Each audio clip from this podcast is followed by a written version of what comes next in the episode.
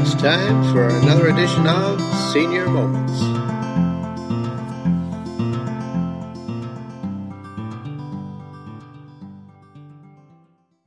Senior moments, brain farts.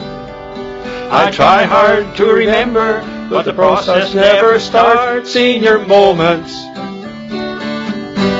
You're listening to Senior Moments on CFIS FM 93.1, and we're back again on this Tuesday afternoon. Sharon, of course, is here. Yes, I am, and Judy's here. Judy's pushing the buttons for us today. And Reg just usual. ran out. He As, does- as usual, yeah. Yeah, Reg doesn't like to hear us. He leaves when we come on the air. And so we have a guest today, Shannon Freeman, PhD. But Dr. Freeman, I love the expression on your face when you heard our intro song. that was that was that was cute. That was like that little 13-year-old dancer. Eh? Yeah. Him and his mom were here, and when he heard that, he went, when he looked at his mom, you know, he had his hand over his mouth. now, who is sponsoring us? Oh, geez, I forgot the sponsors. Get the sponsors up, Judy. we are proudly sponsored by Trevor Slaney of Hogue Slaney Lawyers for help with wills, estates, and planning. Call Trevor at 250-561-0008. Thanks for reminding me. There's our first senior moment of the day. And, and then share with Shannon how we got to get this song. Okay, uh, we um, I saw an entertainer called Golf Brooks uh, way back when, and he's in Florida, and he's doing this song live for a senior center. And uh, I said, I said, Reg, we need that song for our introduction, right? So he says, Yeah, but you got to get his permission. So we phoned him up, and turned out he's a really nice guy, and he let us use his song as long as we give him credit. So the credit goes to Golf Brooks from Florida. Yes. Thanks, Golf. Yeah, thank you very much. Now, Shannon, you're a postdoctoral fellow, School of Health and Sciences, University of Northern British Columbia, Wow. Yes. Yeah. Happy to be here. Yeah. Welcome. and Vice President, International Association on Geriatrics and Gerontology, Coalition of Student Organizations, and immediate past president, Canadian Association on Gerontology Students Connection. Yeah. I got I got multiple hats there. Oh, Boy. and you're so young. I can't even spell that stuff. But um, before we came on air, I asked the difference between geriatrics and gerontology. So, uh, Shannon, would you explain that to us? Yeah. So I am a doctor, but that's a doctor with a PhD because I would call myself a social gerontologist.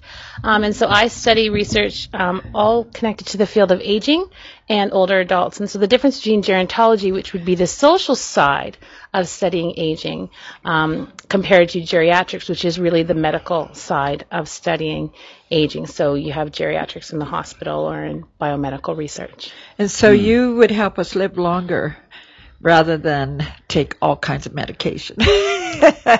Yes, Maybe. more looking Ways- at quality of life. So, Yes. so living better Yes. and living healthier. Yeah. Yeah. And that equals living longer, doesn't it? Well, nec- yes, it does, but not necessarily, right? If you live better, you may not necessarily live longer. I don't see. you That's med- an oxymoron, isn't it? Okay, okay, okay. Are you calling me a moron again? In a nice way. I'm calling it ox and then a Okay, moron. ox, okay. and so, um, Lola Dawn from Prince George Council Seniors um, suggested that we get a hold of you uh, because you know we represent seniors. Well, not always, but Most of the time. most of the time we try to represent seniors. And I, I think that your research, um, I would be very interested in learning more about your research. And do we start with your your uh, time in Japan? Is that the beginning, kind of? Well, no, the beginning would be, I guess, why why gerontology? Why do I study Yes. aging? And I have to give all the credit to my grandmother. Ah. Um, and I come from small town Ontario. Uh-huh. And growing up, I I spent a lot of time with my grandma on on weekends on the farm, and she was very very important in my life. So. Uh, when I became a teenager and was in high school thinking, what am I going to do with my life? The one thing I knew was I wanted to know um, as much as I could so that when the time came and she needed help from me, that I would have the knowledge and the abilities to help her. And so that's what really drives my passion to um, study in the field of aging, really to make a difference um, in the lives of, of others. Were you able to help your grandmother? Yeah, so Oh, I, my, my undergraduate is from McMaster University. I did um, a combined degree in political science and gerontology. And then after um, that degree, I went to Japan and I was teaching English over there, and my grandmother did become ill. Um, and so then I did come home. I came home multiple times from Japan to navigate the healthcare system for her um, and to help my family um, support her to make sure that she had her voice heard and that she could have things happen the way she wanted to. So um, she ended up dying of uh, metastatic breast cancer, um, but she was able to die and be supported on the farm. Oh, she, she died where she wanted to be. Yeah. Oh, So- that's really that's really good. So McMaster's in London, Ontario, is it? No, McMaster's in Hamilton, Hamilton, Ontario. right, right, Yeah, yeah. so so that's where I got yeah. my start. Yeah. And my good foundations in aging. They had a really good gerontology program there. Yeah, and so that that must have made you feel um, I don't know about good, but feel something really special when you were able to help your grandmother because that was the, what got you pointed in this direction. Eh? So what, what what did your grandmother do that was so absolutely like I have a grandma too that story, and and I I mean my grandmother is never out of my thoughts uh, for what she taught me. So what was it your grandmother gave you? Um, I think my grandmother gave me the wisdom to listen and to really look at a situation before making a quick judgment. Mm-hmm. Um, and also, the, the happiest childhood memories I have are, are the simple moments with her. You mm-hmm. know, playing in the mm-hmm. snow, playing in the creek, things like that. Um, and so, whenever I had trouble at home with my parents, my grandmother was always the one who stepped in and said, "Listen." And so, did she teach you about proper eating and and um, diet and things like that? Living on the farm, I would imagine that there was a, a real honoring of food. um, maybe. Yeah, Not, that not, wasn't not so much. I big, mean, she was a great baker. Yeah, was she? I, I, I still have some of her recipes. I make a good chocolate chip cookie for I her. think I think I had the only grandmother, and, and I loved her dearly, but she couldn't cook. Yeah, my grandma didn't cook she, very oh, well. no. she was horrible. As a matter of fact, her daughter, though, my aunt, was a great cook. Yeah, Yeah. Yeah. Well, my grandmother was an outdoor girl, so she Mm-hmm. wasn't cooking wasn't the biggest thing. And it sounds like your grandma liked being outdoors, or at least you were safe outdoors at your at the farm. yeah, definitely. So it so uh, after she passed away, did you go back to Japan for a while? Yeah, so I was back and forth from Japan throughout that process. I was teaching English there. I actually I got married and had my first child in Japan as well. Oh, wow. Um, and then I um, went back to school and I did my master's degree in Japan. Um, I was really fortunate to do uh, my master's in uh, medical school at Tohoku University School of Medicine, which is in Sendai, Japan. wow. Did you have to do that? Could you do that in English, or did you have to learn Japanese? So I, I had to learn Japanese. Really? Yeah, Wow. yeah. It- I was the only native English speaker in the whole School of Medicine while I was there, just me.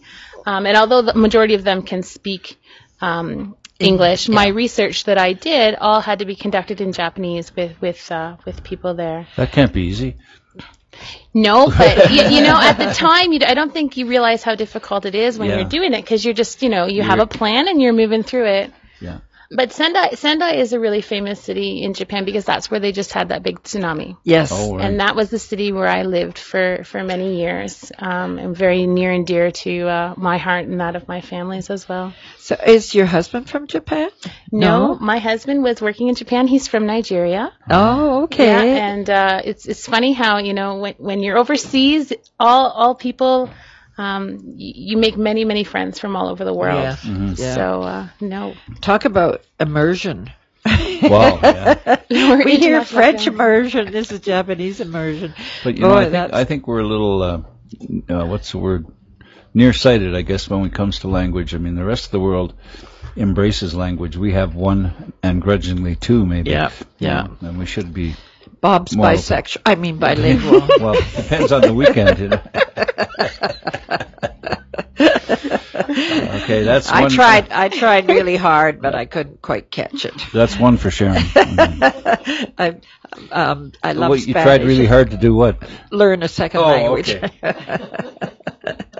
and and so so the Japanese experience, you walked away with a master's. That's quite amazing, don't Yep. I think? Anyway, I do mean- too. I mean, it's hard enough. It would be hard enough in English, wouldn't it? yeah. Yeah, definitely. Yeah. Uh, but I was fortunate I could write my thesis, my actual final product. I did write um, in English. Do you use Japanese at all now for uh, any? Like, is your husband um, bilingual, trilingual? He, you know. So, so my de- my husband definitely he's speaks Japanese very well. Yeah. Um, because he worked for a Japanese company when Oh, we were there. okay. So, Yeah. Um, and I can read and write, and I still can read and write. I haven't forgotten it all. Of course, my, my Japanese is getting rusty, Yes. but Yeah. um, still we can we can definitely understand and And your child would be speaking Japanese too, I would imagine. Yeah, so that's the funny one. So my oldest daughter, because she was born in Japan and she went to a Japanese daycare, her first language we would say was Japanese. It wasn't English. Isn't that It, interesting? it was hilarious. Yeah. And uh, you have this this little girl who's got a Nigerian father and a Canadian mother, and she's fluent in Japanese. Isn't that interesting? I think that really shows the future, though. I think so. Uh, Yeah. You know, Yeah, which is you're a right. good future Yeah. because we would have been raised in white Anglo-Saxon, well, him Well, Catholic, me White, Protestant. White, uh, white Catholic, yeah. Which And- is, And I'm and I'm similar because I'm from small town, Yes. small town Ontario. Yeah. So mention which small town? Cause I'm we- from the little village of Ayr, Ayr, Ontario, outside of the Kitchener-Waterloo A region. Y R E. 'cause A Sharon- Uh, yeah. Sharon and I are both from Ontario. Yeah. They kicked us out. Yeah. yeah, but that's that's where um, um, they had a lot of Mennonites in around there, didn't they? Yeah, definitely, definitely. Yeah. And and a wonderful uh, farmers market that I remember go- driving up from Scarborough, Ontario, to Yeah, and and St. Jacob's there. Yeah. Yeah. and the horses drawn carriages and all the all the cages were made out of wood and like nothing was modern. And so um, now you've got your masters. Now you've come back to Canada, and you have more children. Yeah, I do. I have two more. Oh, So did you want to hear about my, my master's? Yes, I do. Okay, so I was really excited. My master's research in Japan um, looked at centenarians. Yeah. And I conducted one of the first studies looking at caregivers of centenarians um, in Japan because Sendai is in the north, and so it's in a more traditional area of the country. And so some of those caregivers are in their 80s and 90s themselves, and they've been primary caregivers to their to their mother-in-law for 70 years. Could you imagine that? you you've been caring for her and cooking her meals for 70 years. And so it's a very different kind of Well, kind of caregiving there to to learn about. There's more Sure of a, glad uh, I'm not Japanese. If that's what I would have had to have There's done. more of a reverence for elders in Japan, isn't there? And, and uh, ancestors and all that sort of culture is different than ours. Yeah, and I think we have some really great lessons that we can learn from them, especially with caregiving, because um, I'm from small town Ontario, so I have a lot of traditional um, small town values. But in Japan, um, caregiving is part of part of your life course. So when you get married, if you marry the oldest son, then that is a duty that is part of something that is an accepted part of getting married is that you're going to be caring for Yeah, you um, leave your family behind totally, and, Yes. and immerse yourself in his. That's what I learned in women's studies when I took it. Yeah, and so that contrasts kind of our my experience with my grandmother, where I had my own my own life trajectory. I'm traveling in Japan. I'm teaching English. I've got my own life. My grandmother gets sick, so I put my own life on hold. Mm-hmm. I come home. I take a leave from what I want to do, and then I take on the caregiving responsibilities. And then after um, my caregiving responsibilities have finished at home, then I can go back mm-hmm. and see if I can if I can resume my own trajectory. So it's a, a bit different mm-hmm. than the traditional kind of caregiving that I was studying um, with Yes. the caregivers of centenarians in Japan. So they had their whole life was caregiving. It was just part of their everyday life Yeah. experience. Yeah, it wasn't. co- uh, There wasn't much choice, and, and and I don't know if that's changed or not in Japan or not. But from this the history that I took, and yes, um, my mother and her sister cared for their father until he died at home, and uh, that and they were Newfies, and that, but that was kind of a tradition Yeah. back in the day. Uh, instead of putting people in a uh, hospital or into you kept them home. They died at Families home. tended to stay closer together too. yeah, and uh, support one another. Yeah, yeah. and we're not spread out all over the continent like we are now. you know. Yeah, and so uh, um, so centurions, they're not those people who ride horses and No. and do stuff. They're no, centenarians are persons who are over the age of 100. So Yes. you're looking at people who who have lived a very very long time. Yeah. And what was really important in fr- from that research came the fact that caregiver distress or caregiver burden or difficulties with caregivers is not connected to the age of the care recipients. So just because these um, people were caring for centenarians persons over the age of 100, they didn't necessarily have a more difficult time doing it. And so my research looked at um, care, caring for persons who are 80 to 89, so octogenarians, people who are 90 to 99, so nonagenarians, and then centenarians, and really looking at um, what is driving that caregiver distress. And so it wasn't the age of the person that you're caring for. In fact, it was more what are you doing? So are you doing heavy physical lifting? Yeah. Are you caring for 12 to 15 to 18 hours per day? Are you caring for someone who has severe um, cognitive impairment? Those kind of things are driving um, caregiver distress, not the age or the long or the length that you've been caring for. And so in, in Japan, in Japanese culture, that was a big news mm-hmm. because it really breaks down the myth of, you know, the older I get, the more difficult or the more heavier a burden I am on my on my family to care for me. Mm-hmm. And so that was a real big finding for for the, for for Sendai and for Northern Japan to really say no, no, it's not the age. Yeah. it's not hmm. age that's driving that yeah, distress. yeah. That's interesting, isn't it? It is very interesting. Good spot to take a break, Sharon. Okay, yeah, I'm getting tired. You're getting tired? Yeah. yeah. You're having trouble concentrating? Anyways, you're listening to Senior Moments on CFIS FM 93.1, and we'll be back in a couple of minutes. Planetary Radio is about life, the universe, and everything. Hi, I'm Matt Kaplan, Planetary Radio's host and producer.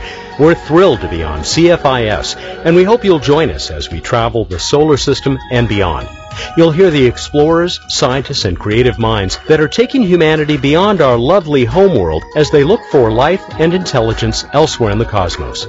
That's Planetary Radio, Tuesday nights at 9 here on 93.1 CFIS FM. Are you remodeling or renovating? Use a convenient dumpster from WJ Store and Go. For general cleanup of your business, house, yard, or even replacing your roofing, see WJ Store and Go and get a low-sided, easy-to-load dumpster. The smallest size is the equivalent of six pickup loads, also available in larger sizes. WJ Store and Go can deliver a convenient sized dumpster right to your site and pick up when your job is done, all at a super low price. See WJ Store and Go at 1877 First Avenue today. For nearly 60 years, the Northern Twisters Square Dance Club has been do-si-doing in Prince George, and they're excited for another year of beginner and mainstream dances. The Northern Twisters welcome members, young and old, couples and individuals of all ages, to learn this traditional social form of dance. New dancers are invited to try their first lesson free. Dances are held Monday evenings at Knox United Church, along with special dances culminating with the Spring Jamboree in June.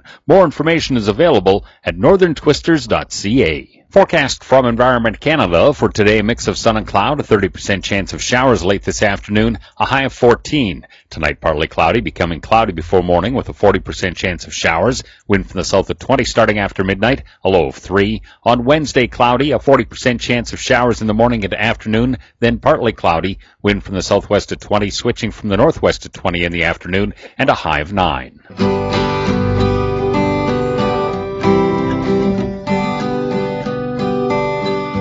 We're back on Senior Moments, and we're on 93.1, is it? Yeah. I think so. I think so, yeah. We're talking to Dr. Shannon Freeman about aging and longevity, and that, that's a subject that really interests me, Sharon. Yeah, me longevity. too. and, and also about what uh, Shannon, what you've discovered in Japan. So Yeah, let's continue on with your experience there and your research because I'm very interested. I'm going to start eating rice and vegetables.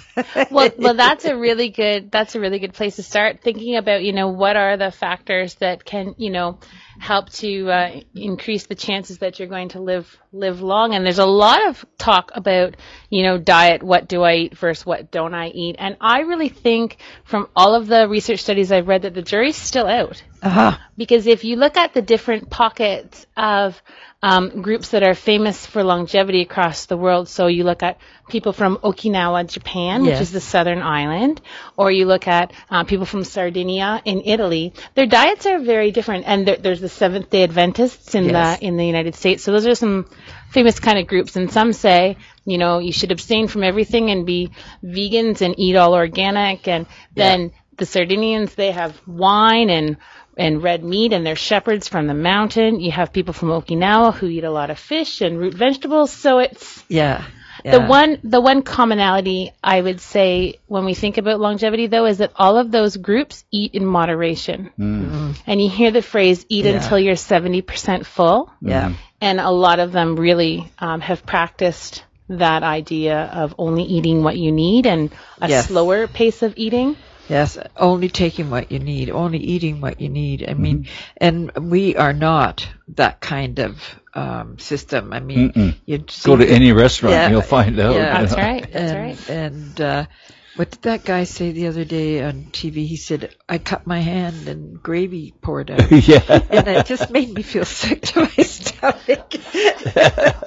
So what about what about stress? That must have an, Yeah, an effect on how long you live. Yeah, definitely. There's a lot of research about stress Yeah. and, and how much stress people can take and constant stress. And so Oops, there, there's a lot on it. and, and spirituality, um, you know, I, uh, how much spirituality is a regular part of of uh, these people's lives. Yeah, and I did a paper um, that I did a few years back, and I looked at, you know, what are centenarians' own perceptions of why they have attained advanced longevity. So if you ask them what what are their secrets to success, and one of the things that came up a lot was spirituality and um, finding uh, a meaning and having purpose and Yes. positivity. Yes. Um, but what what else was very interesting was they didn't specifically name. I go to church this many times, or no. I'm part of this religious denomination. Denomination. It was all about you know spirituality and how they felt inside and what kind of um, contentment that they had with themselves. Yeah. Um, that w- really, really was prominent and came forth. Yes. Yeah, because spirituality and religion are totally different. Y- You know, I was going to say that. Yeah. Because when you think of the Japanese arts and their their little gardens that they make and the thing the things that they do that you know that we are learning to do. but very- tho- that is like ancient. it's very calm and relaxing. Like the like I do Tai Chi, and that's the idea is to relax and uh, have balance and all that stuff. yeah, and slow and slow movement Yeah, and slow taking the time to really connect with yourself.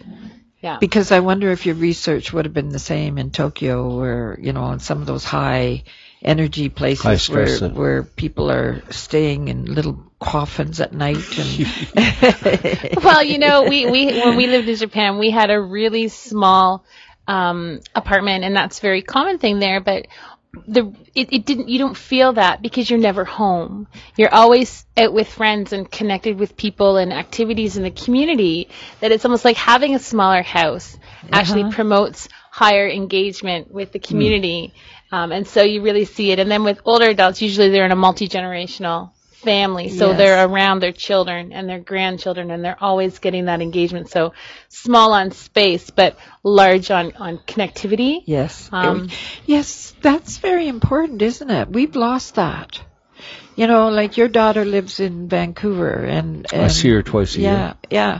And my relatives and but we grew up with our family Closer. closer. Yeah. Yeah. That's a big point, isn't it? Yeah. Yeah.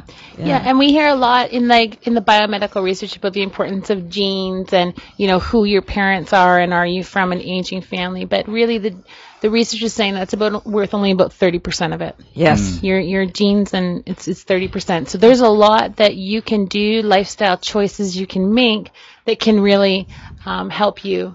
You know, not only not not necessarily only live longer, but live healthier with a with a higher quality of life. And so that's And so really is there there more octogenarians in Japan than there are in the rest of the world? Is that kind of what you were discovering? So J- Japan is one of the the fastest growing nations in the world. So they have one of the highest proportions of, of centenarians, and so that's why it was exciting to do my master's there because a lot of the lessons we can learn that Japan is facing now, we are going to be facing in Canada um, in the future. And like our 2011 census, centenarians are are the second fastest growing segment of the population in Yeah. Canada. We are growing. There's Wow. there's a growing number. So Yeah, we're living much.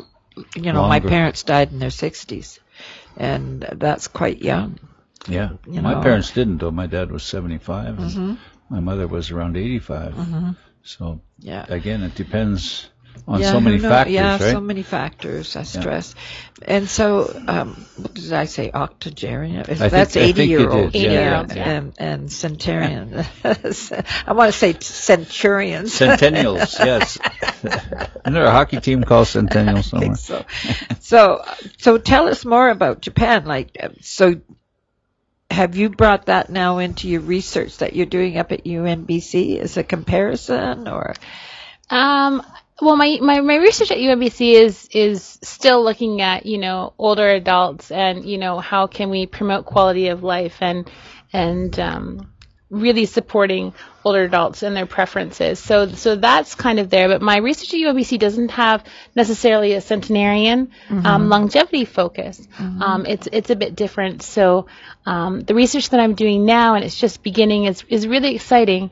Um, and it's partnered with Northern Health, and we're looking at um, long-term care, so residential care facilities um, across Northern Health. So um, all across northern BC, and um, we're really looking at um, seeing if we can see that people are in in the right place.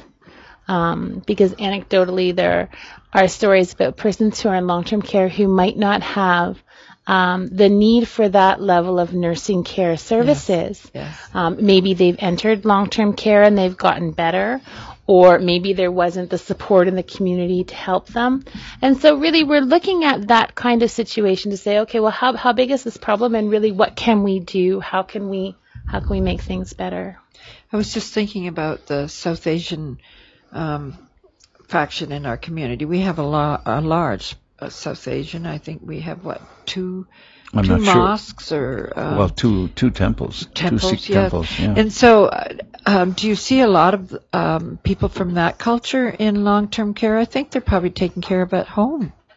Well, in Canada, we have a very mul- uh, multi-ethnic um, population right right across the board in, in every jurisdiction, um, which makes us very different from the experience in Japan, where everyone is from 99% would be from the same ethnicity. So so The- Canada is quite different in our I wonder if it'd be interesting to study someone who came, immigrated from Japan to Canada, and compare the longevity between staying in Japan and that city where you were and coming here to Canada and see what the difference would be. Huh? yeah. That'd be that'd be interesting. I think. Mm-hmm. There's a study called the Honolulu study, and, and they have they're looking at Japanese who live in Hawaii, mm. um, ethnic Japanese who've lived in Hawaii, and it's a longitudinal study where they've traced that over time, and so uh-huh. they've got some really exciting findings and comparisons with you know prevalence of disease and things like that from from diet and things like that. Yeah. that they're think, looking I think at. just moving to Hawaii put ten years on your life just because there's no winters, right?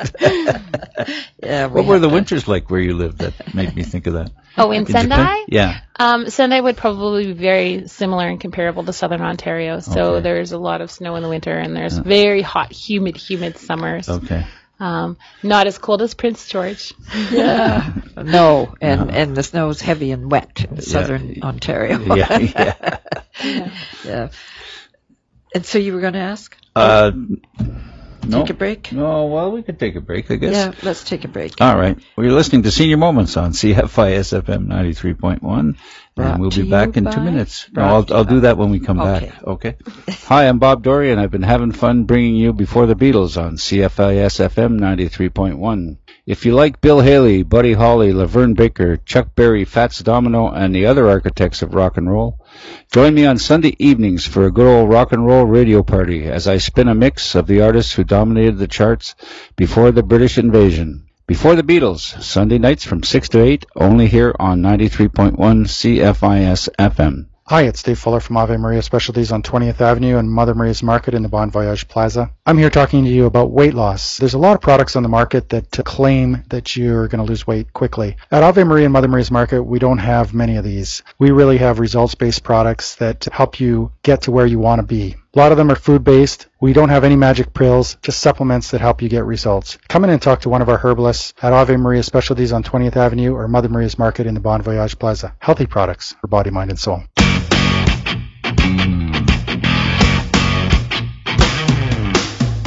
Hey everyone, Sound Factory's new location is at 1621 South Nicholson. We carry some of the best brands, offer the best service in Prince George, plus we're open seven days a week. Music lessons start at $20 a half hour and discounted to 19 with two or more students. Be sure to check us out at soundfactory.ca, Facebook and Twitter, or call us at 250-649-0134. The 2015 Canada Winter Games is looking for fun, energetic volunteers to help with the mascot program. The official mascot for the games, Nanguz the Fox, has been invited to a wide variety of community events all over town over the next few months, so the Game Society need many volunteers to help bring Nanguz to life. No previous experience is needed, just a good sense of fun. For more information or to get involved, call Tracy at 250-649-2392.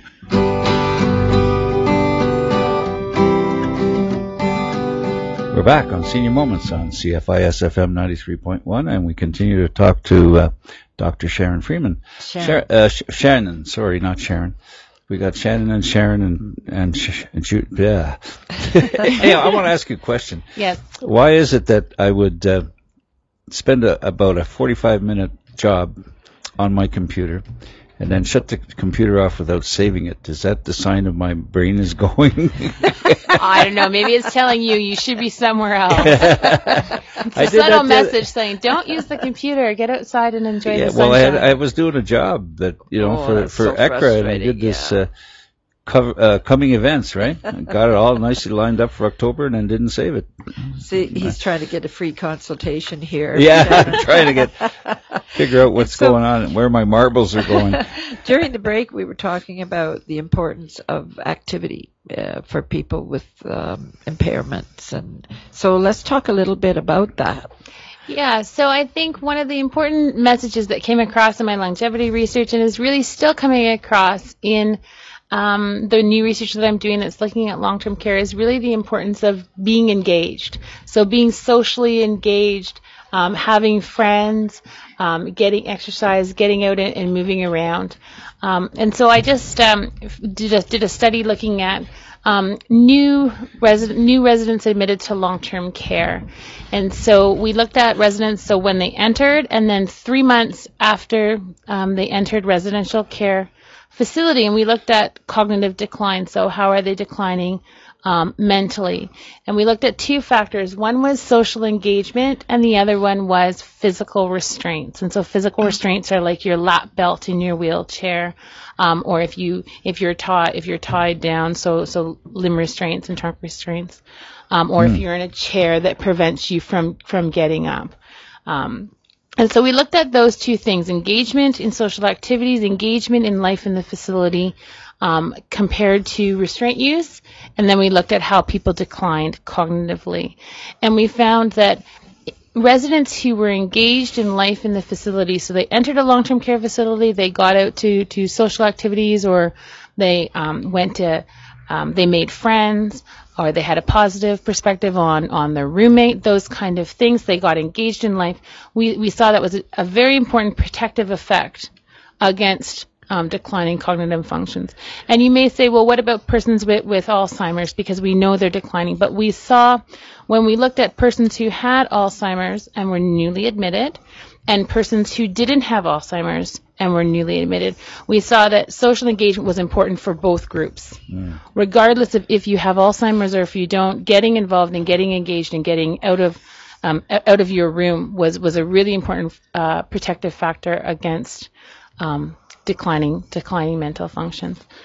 I think we've seen that through the Council of Seniors. Yeah. When Yeah. seniors are isolated and uh, they don't communicate with the outside world, they they decline. Yeah, and- but often we have a misconception that that's a natural part of entering residential care, or that's a natural part of aging, and it's not cognitive decline is not um, inevitable. It's not going to happen to everyone. There are things that you can do um, to, to to to help modify to help modify it. Keep your brain active, right? Definitely. Yeah. Well, I I think about um, myself going into a, a spot like that if I couldn't participate, if I wasn't able to sort of lead, After three organize. months, you'd be running the place. That's what they always. It's watch out for her; she'll run the place. But uh, it, wouldn't it be terrible to just have a room to sit in with four walls and a window and, I've and I've gone by the get unit at the hospital and seen people doing that. yeah, So yeah. it can't be good for them. and so like even exercise singing dancing um, art those kind of things i think even it doesn't matter if you can paint or not or dance or not or sing or not it's about keeping all of those parts of your brain moving Yes, and talking to people and being with people and actually interacting interacting with people. It's a very important um, thing uh, to to try to try to get to do rather than just sitting in front of the TV. yeah I think that's getting out and sitting with rot. your friends Yeah. and you know mm-hmm. getting out into the sunshine and you know Yeah, you know, and and then when you we start talking about that, I start visualizing the young people sitting in front of the computer. Like, Yeah. are they being deprived from socio socialization and and participation too? Like, what are we developing here? Mm-hmm. If if it hurts a senior. What does it do to a kid that's just sitting in front of that computer all day, not interacting? Yeah, yeah. Well, there are interactive- There's another research project. There's another there's interactive aspects to computer use. Mm. Well, but but human interaction is Yeah, what we're yeah, talking about. yeah. yeah. And that's the importance of that for longevity. And even if you're Skyping, it's still not the warm fuzzies. Who gets, you know, getting a hug is very important for people. And I think that's partly why they they are allowing animals in now to the seniors places you know people bring in those service dogs or Right. that's what they're called Right. it's because you see how they hug them. There was a picture on, I forget what program it was on uh, on the net of a, someone bringing a horse into the room. Like I wondered what kind of a floor they had to hold the horse, but it had been a, somebody who had worked with horses all their lives, and having to give that up. Yeah, yeah. No, it, pet therapy and, and getting involved with, with animals is great, and even for, especially for persons with, with, with Alzheimer's and dementia, um, who may not have the language skills, they can still pet a cat. Mm-hmm. You know, or another one. Um, one, one of my friends works at a long-term care facility, and one of the things that she does is um, they fold laundry. Yes. And for for for a lot of older women who have been mothers and caregivers, you know, folding baby clothes is a really pleasurable little thing, Yeah. and it's it sparks that you know idea of of you know memories of your children and things, and it can be a really positive experience. But something as simple as just just folding baby clothes. So Now, didn't I see uh, something in England where they have? Um, it's almost like a home. It's not a. In, it's not an institution. It would be a home with four or five seniors in it, with one or two workers that would be there 24 hours a day, um, making meals together, knitting, playing cards. It's sort of like the AiMHi with the the kids who have um, mental Right. challenges Yeah. where they have a worker and have that family atmosphere. Is are you looking towards maybe uh, that kind of a model? Well, there's there's lots of models out there, and I mean, when when you're telling that story, it reminds you of you know 20 years ago that was the norm. That Yes. was how we did things. There Yes. was there was homes in the community in the small towns, and you know when Grandma got old, she went and she went and she lived there, and so mm-hmm. that was the. And it is interesting how we are reflecting on those practices, you know, that we thought was wrong 20 years ago, and now we're thinking, oh, that really had a lot of merit and a lot of value. Yeah. And so how do we re- re- reincorporate that? Um, there's lots of different things that are out there. Um, some of the facilities now, you see they're aging in place. So they have a retirement home and assisted living or supportive housing portion, and then they have the long-term care or residential care portion as well. So as individuals age, they can move in earlier, um, and you can move in with your spouse, and then you can can receive different levels of care in a home-like atmosphere. So that one, that maybe one of the spouses, you know, was is fully functional and needs help to care for the other spouse who has, you know, moderate to to severe uh, dementia, but they mm-hmm. can be in the same place. They can mm-hmm. be in the same home, and so we're starting to see those kind of models emerging. Mm-hmm. That's um, Gateway, I think. Yeah, yeah. and it relieves the responsibility of, of you know taking out the garbage, cutting the lawn, you know, re- snow removal, painting, all that maintenance Yeah. stuff that's onerous, right? Yeah, And yeah. the older you get, the less you want to do it. But what I'm hearing, Shannon, is you saying that we need to be, have options. That we're not. Some of us like would go kicking and screaming into some of those places. Oh, definitely, and it's not a one size fits all. Yeah. Aging is aging is a personal process. No one, no, no two people age exactly the same. There's commonalities, but it's an individualized experience, and I think that that's a really important important Yeah. point to make. And, and there should be options. Look at Joan Rivers. she was definitely an individual, wasn't he? But I was going to say that all our lives we're, we're taught to be individuals and bring out our individuality, and then when we get to be 65 or 70, they put us in a in a jail or you know, and we're all supposed to be the same then. Industry. There we go. Well, Yeah, no, we don't have. We Oh, we can ease right. into it, Yeah, Sharon. good. But Okay. now that we've stopped, we might as well take a break. okay. Well, You are listening to uh, Senior Moments, brought to you by Senior Moments. No, we'll be back in a couple of minutes. brought to you by. Uh, do that. At, Oh, you Yeah. During pregnancy, food safety is more important than ever as the risk of foodborne illness is increased. There are approximately 4 million cases of foodborne illness in Canada. Protect yourself and your unborn baby from food poisoning by following four key steps to food safety. Clean, separate, cook, and chill. Some foods like hot dogs, raw meat, and soft cheeses carry a high risk and shouldn't be consumed. For more detailed list of foods to avoid and safer alternatives during pregnancy, visit healthycanadians.gc.ca. I'm Trevor Slaney, and I've been practicing law in Prince George for almost 10 years now. Being an executor is a big responsibility. You may be surprised to know that it can take 18 months or more to settle an average estate, and that an executor must attend to dozens of different tasks. And you may not know where to start. You do not need to have all the answers, but you do need to know where to find them. The most important decision you will make is choosing an experienced estates lawyer to give you clear, solid advice and to guide you through this. Please call me, Trevor Slaney, at Hogue Slaney Lawyers, 561 0008. During pregnancy, food safety is more important than ever as the risk of foodborne illness is increased.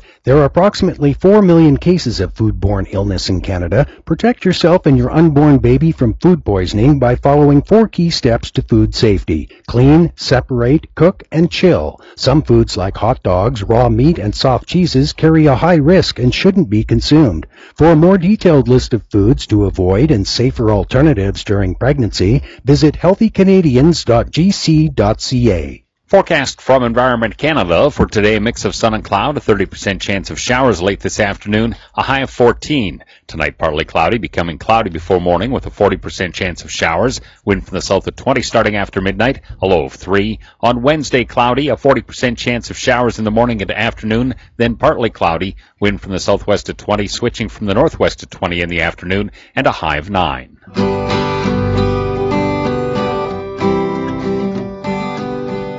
We're back on Senior Moments, and we're being brought to you by Trevor Slaney of Hogue Slaney Lawyers. Got it this time, Sharon. For help with wills, estates, and planning, call Trevor at 250-561-0008. I always like to say they're our favorite lawyers. They're our favorite lawyers, yes. They're our only lawyers. and so we were talking. Oh, before we um, we were talking about. Oh, you were talking about turning sixty-five and being put into a. Yeah, yeah, Yeah, like they yeah. expect you to be, you know, during during your life, you're, ex- you you develop your own personality, your wisdom, your experience, your individuality, and then once you're a certain age, well, they just throw you in the in the garbage, Well, kind of. that's kind well, of a- that's how you feel. yeah, you know, like And and the other thing is like it was mandatory to retire at 65, Yes, it was. wasn't it? And Yeah. that was so unfair. Yeah. Can you imagine me having to retire 10 years ago? even now. even now, even now, wouldn't happen. And so, so this, you for such a young woman, being in, mind you, I was always interested in in seniors because I learned so much from them. Yeah. And everything I know about horses, like I, I didn't get raised on a farm or anything, but um, my dad used to take me up to the riding stables and drop me off and leave me there for a few hours. And I would go and seek out the old codgers and sit while they were sitting behind the the barn chewing on chewing tobacco, Oh, right. talking about what they did. I'd be taking notes. Really? And I learned so much about how to care for horses that they didn't have books really on them in No. those days.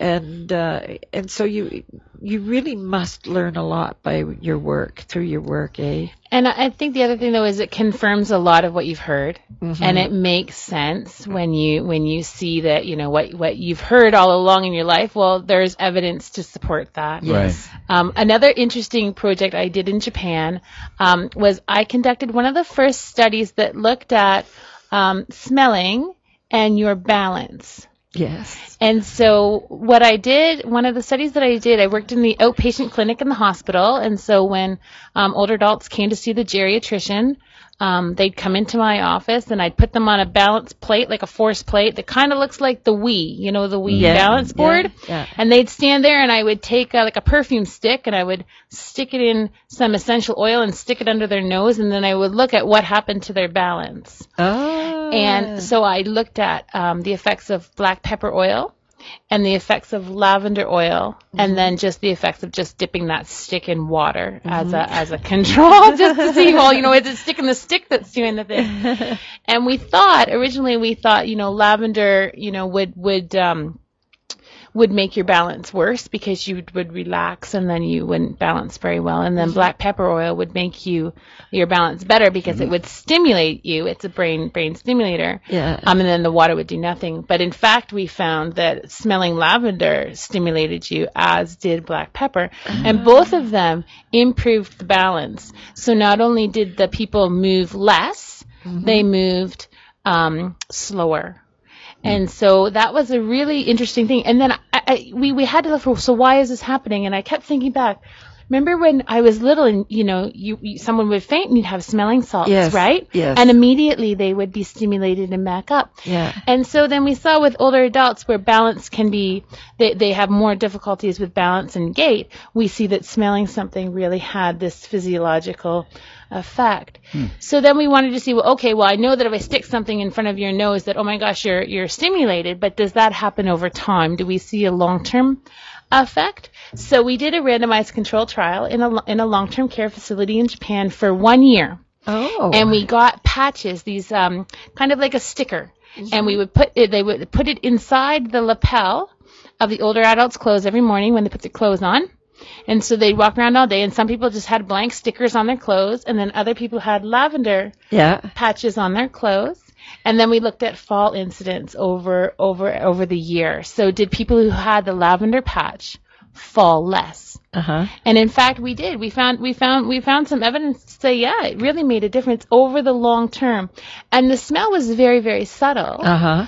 Um, so if I was sitting beside you, I wouldn't know you have a lavender patch on your Yeah. clothes. You might not even know that you had a lavender patch on your clothes when you fact did. But that long term Hmm. exposure had a physiological response.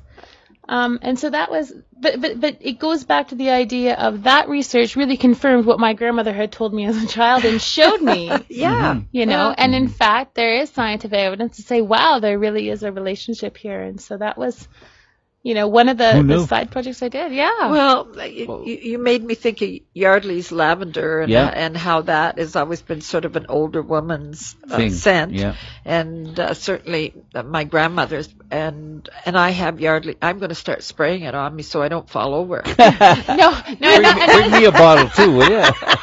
no, I'm not, t- I'm not telling all your listeners now to go out and smell like lavender. I'm not saying that. What I'm saying is it I confirmed the judgment that, that I, and, and the things that my grandmother had told me when I was younger. scent is a strong memory Yes, uh, it is. stimulator too. Yeah. So I think scent is more important.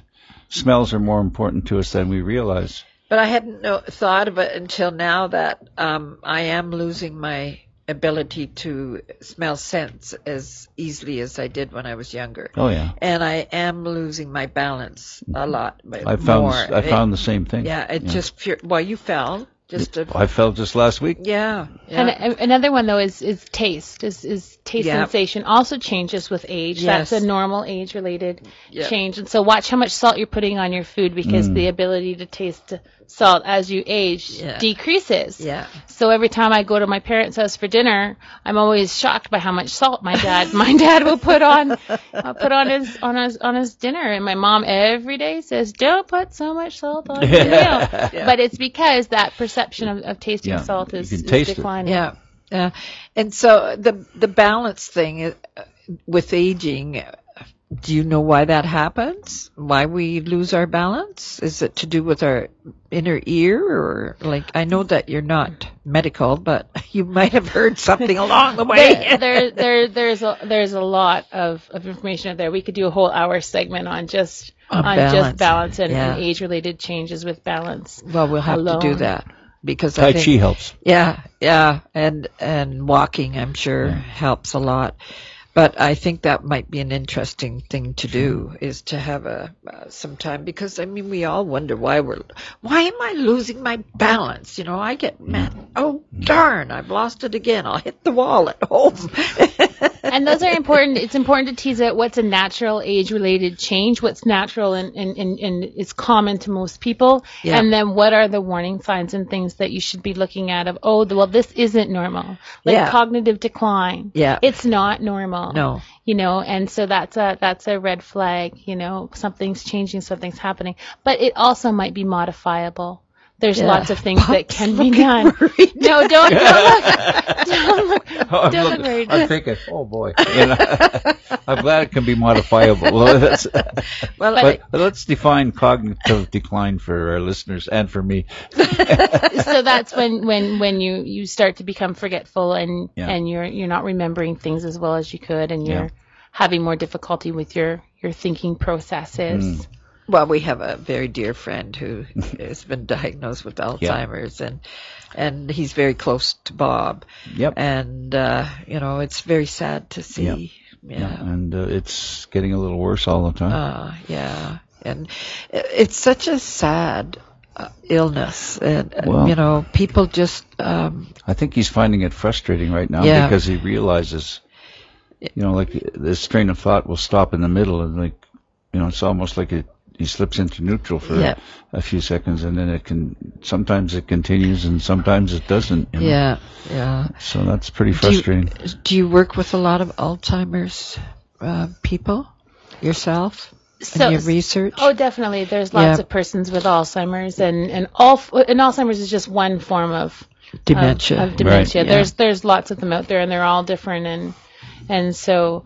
Um, yeah, I definitely see it a lot. Like that paper that we looked at with social engagement and restraints use that I talked about earlier. Mm-hmm. Half of our population, we had over 100,000 people in that study, Wow. and, and about 58,000 of them, if I remember correctly, had dementia, had a, had a diagnosis of dementia, and we really wanted to look at okay, but what about social engagement for them because it's it's different Mm-hmm. you know and that was and that was something that we wanted to look at because is it is it going to help them as well Yes. social engagement going to help them as well and the answer was yes Yes. it's going to help both groups so when pe- persons enter residential care regardless of that diagnosis of dementia um, they still the, the facility still should be prioritizing getting people engaged, getting people involved in a, in a capacity that they can.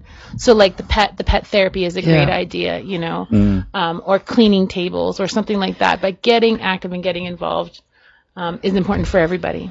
And so, uh, did part of your study uh, focus on the the caregiver at all? You know, like burnout or um, about because we talk a lot about um, having a place for the Respite. respite. Yeah, Yeah, and so when I looked at caregiver um, distress and um, persons with um, who's caring for someone who has dementia, it's that middle phase, what you just alluded to, which is where the where, where the distress of the caregiver peaks.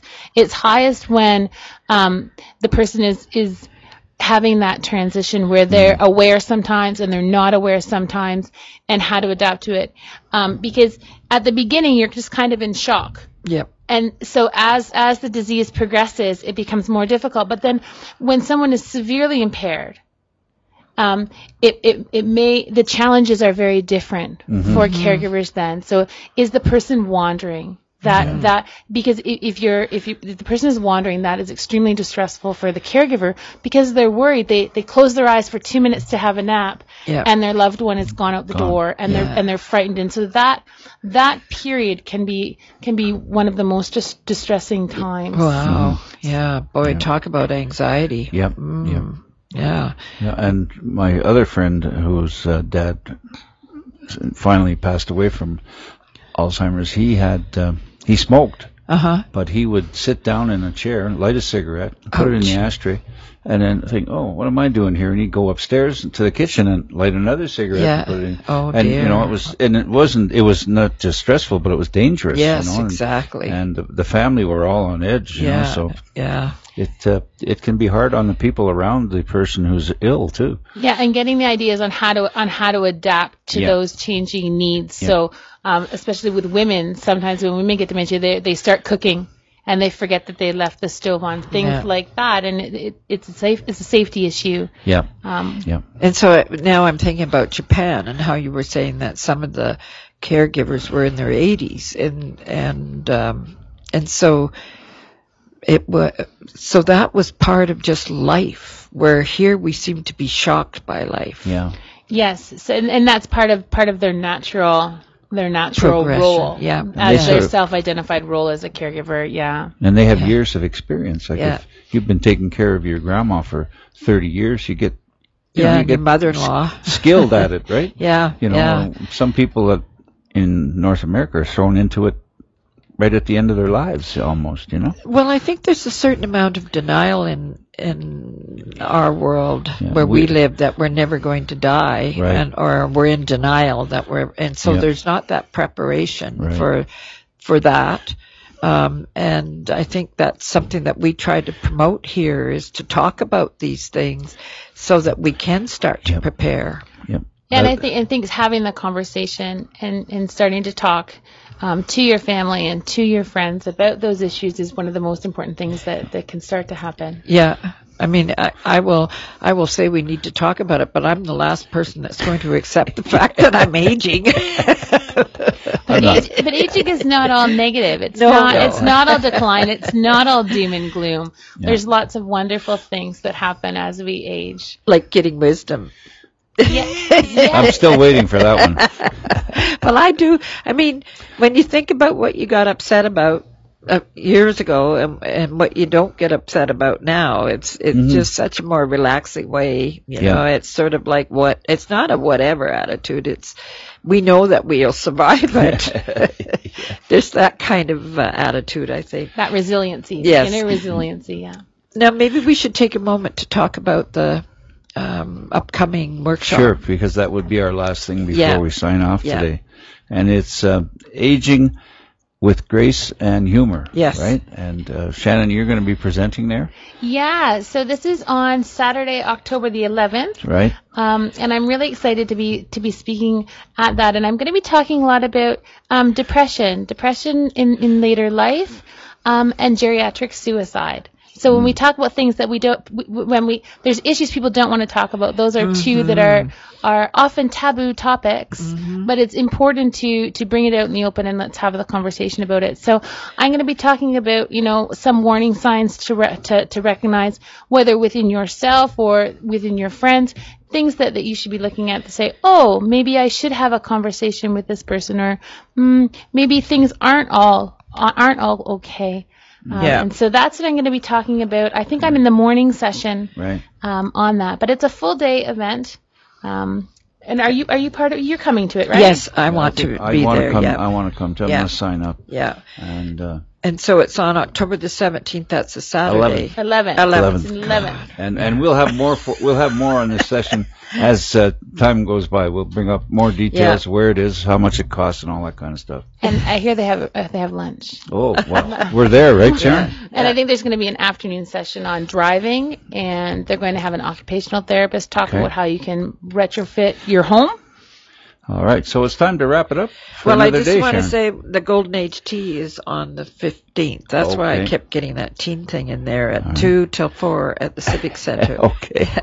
Right. So, uh, thank you, uh, Shannon, for coming and, and Oh, enlightening sure. us. Yes. Yeah, and if anybody wants to to to talk to me, I I'm I'm easily accessible at the university, or you can email me. hmm And that's Shannon.freeman at uh, unbc.ca, right? Right. And we're going to have her back on again, yes, right? we are. We're we are, for sure. Some interesting okay. things. And uh, we should mention our sponsor one more time Yeah, before we go, Sharon. Yeah. It's uh, uh, Trevor Slaney of Hogue Slaney Lawyers for help with wills, estates, and planning.